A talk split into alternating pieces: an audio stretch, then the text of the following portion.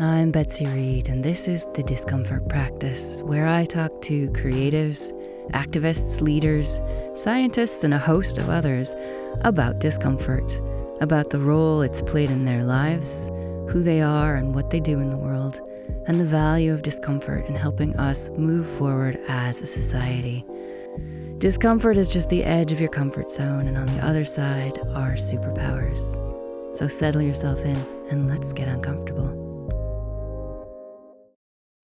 I am intentionally putting this out not around a new year, because New Year's resolutions don't work, and I teach the science of habit setting to leaders, to my undergrads, to others, as part of a well-being practice, as part of a leadership practice. Because what happens when we try to do a lot of things at once, when we try to change a lot of things at once, is we do pretty much assured not to do any of them well.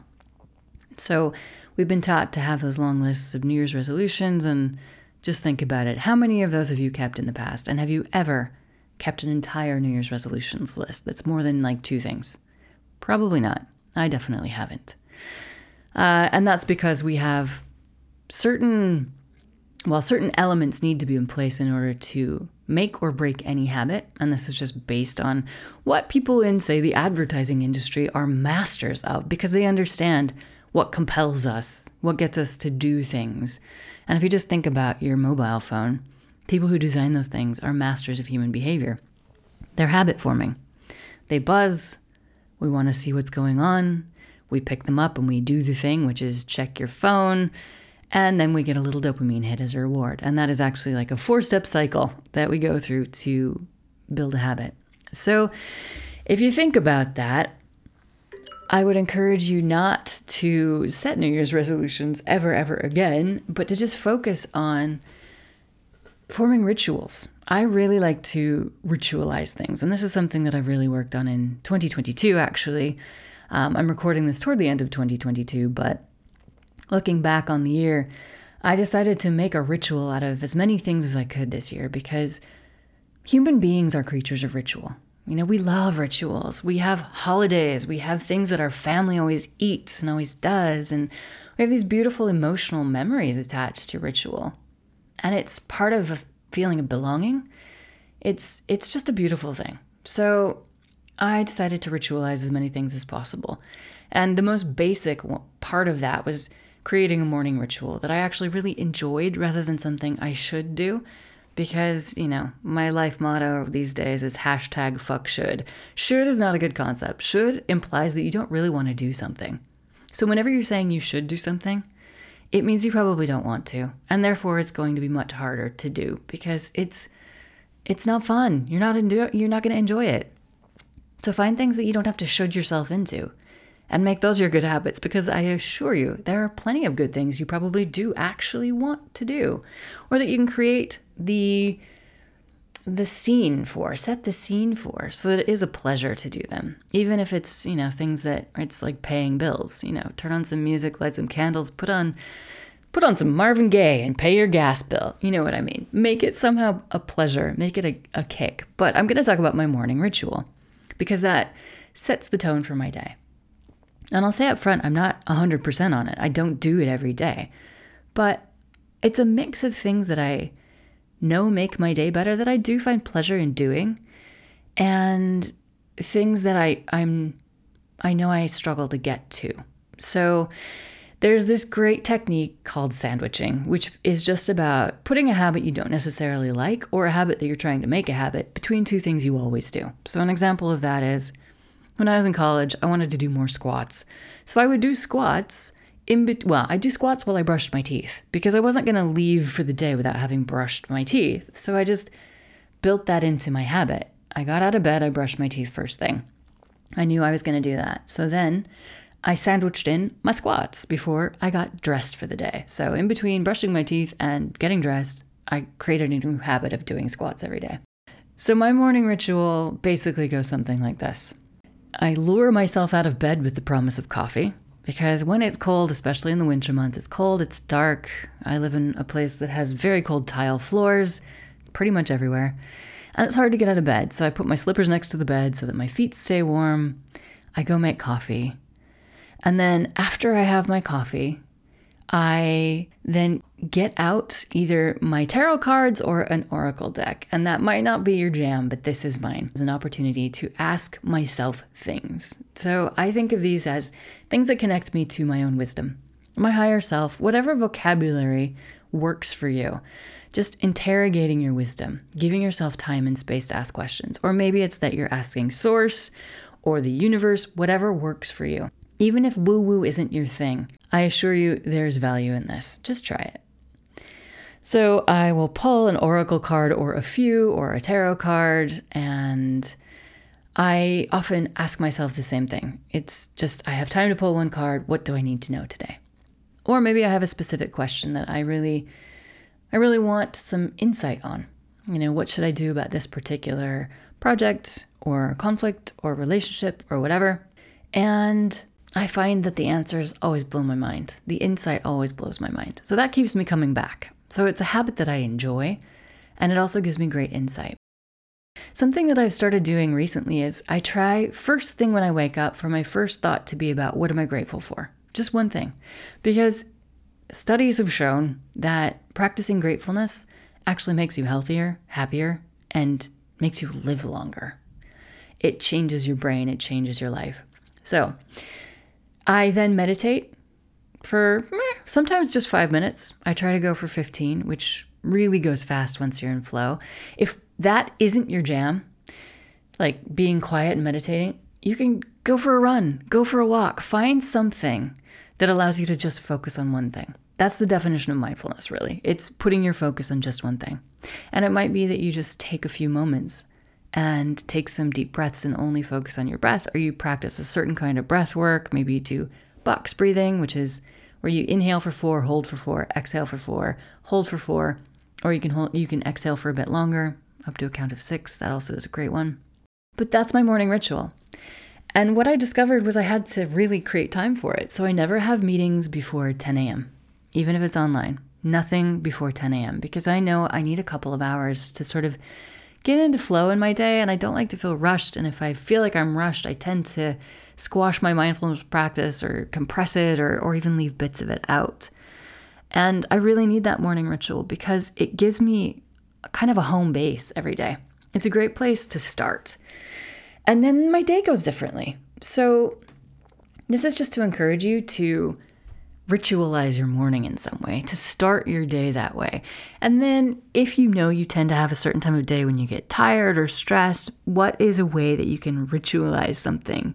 You know, create like a moment of rest in your afternoon. If you're like me, and between three and five, I call it my valley of death because I just crash. It's my energy just drops through the floor.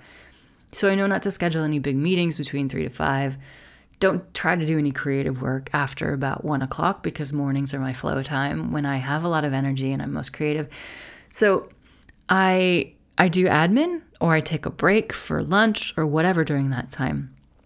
And if I know I'm going to have a stressful day, I literally just book in little toilet breaks to go to the toilet, spend a couple minutes longer than you actually need to breathe, to just close my eyes sometimes, even when I'm having, you know, a busy day, a stressful day, a lot is being asked of me and I have to be in my head a lot. I just close my eyes for a few seconds and I take three breaths, and maybe I squeeze my eyes and release them a few times because there can be a lot of tension there. So what I'm suggesting is just create little, ritualize the moments of self-care in your day. You set yourself up because your life is yours and you have control over a certain amount of it. And even if you have kids who jump on you at, you know, six a.m. or whatever, find a way. Give yourself three minutes in the bathroom when they're napping. Or if you're commuting somewhere, maybe you're driving and you have time to just turn on a mindfulness track while you drive, or you commute on public transport and you can literally close your eyes and be on your headphones or just focus on your breath. It is possible. Start looking for ways where it's possible. And then also use that sandwiching technique. If it's something you know you struggle to get to, which is basically all of us, so don't think that those who have a mindfulness practice are somehow, they have more space in their life or they're just more enlightened. No, that's not the case. They've set it up. Okay, I promise this. So how can you set it up for success? What can you sandwich it between? Maybe when you are brushing your teeth, it's your time to Think of three things you're grateful for, or whatever, and set up reminders for yourself. Put them in your diary, stick things on your mirror, whatever you need to do. This stuff doesn't happen by accident. It happens consciously. It happens intentionally. So set up a morning ritual for yourself in some way. Set up a ritual during your day that will help you to operate optimally. And this is exactly the stuff that I actually do in my resilience, work-life balance, leadership workshops, um, and in my sessions with leaders, because it's so important, especially if you're busy, especially if you're in a leadership position or you have to make decisions. It might be that you're a parent and a boss and or lots of things that require a lot of time and attention and strategic thinking and decision-making. So it's even more important that you set yourself up to do that with as little stress and as consciously as possible. So I won't go into the neuroscience of stress and what it does to our brains and our frontal cortex and our ability to think strategically, because it's not good. So the more stressed and busy you are, the less able you're going to be to make good, clear decisions and to be creative about your own well-being. So learn to breathe. It's one of the most important things you can do. Build some time into your day, especially when you're stressed. It's even more important than, than when you are calm and feel like you have a lot of time to do a little ritual, do a little self-care, do some mindfulness. So those are just some suggestions that I'm putting out there during a time of year when we don't tend to be in the mindset of setting new habits like we do every January in our culture. And I hope that this hits you when it needs to hit you. I hope you find this at the right moment, just when you're thinking, mm, I really need to fill in the blank, create more mindfulness, de-stress, whatever. It starts and ends with you. You live your life. Your life doesn't live you. So take a few breaths. And if you're feeling that that statement that I've just said is not true, then you definitely need to take a few breaths and, and realize that life doesn't have to be on top of you. You really do have the ability to slow down time, to slow down stress, to switch off your reactive nervous system. So if you have any questions about this, please do reach out. I absolutely love talking about this and guiding people through this. I hope that it finds you better at the end of this little solo than at the start, because you can help yourself, and you can absolutely help yourself. And it's not magic, it's science. So follow that process of creating space by turning off the stress, taking some breaths, and then see what happens next, because I promise you, the moment you start to interrupt your stress mindfully, life will start to change. Your stress levels will start to change. Your ability to think clearly will change. So yeah, as I said, reach out to me with any comments, questions, suggestions. Maybe you've got some great rituals, some great stress interruption techniques that work for you. I would love to hear about them. I would love to chat about this further. It's one of my favorite things to talk about. If you know me, you already know that. But I'd love to hear from you. So take a deep breath. Smile, because that signals to your body that everything's actually okay, and your mood will follow. And I hope you have a beautiful day. Thanks for getting uncomfortable with me.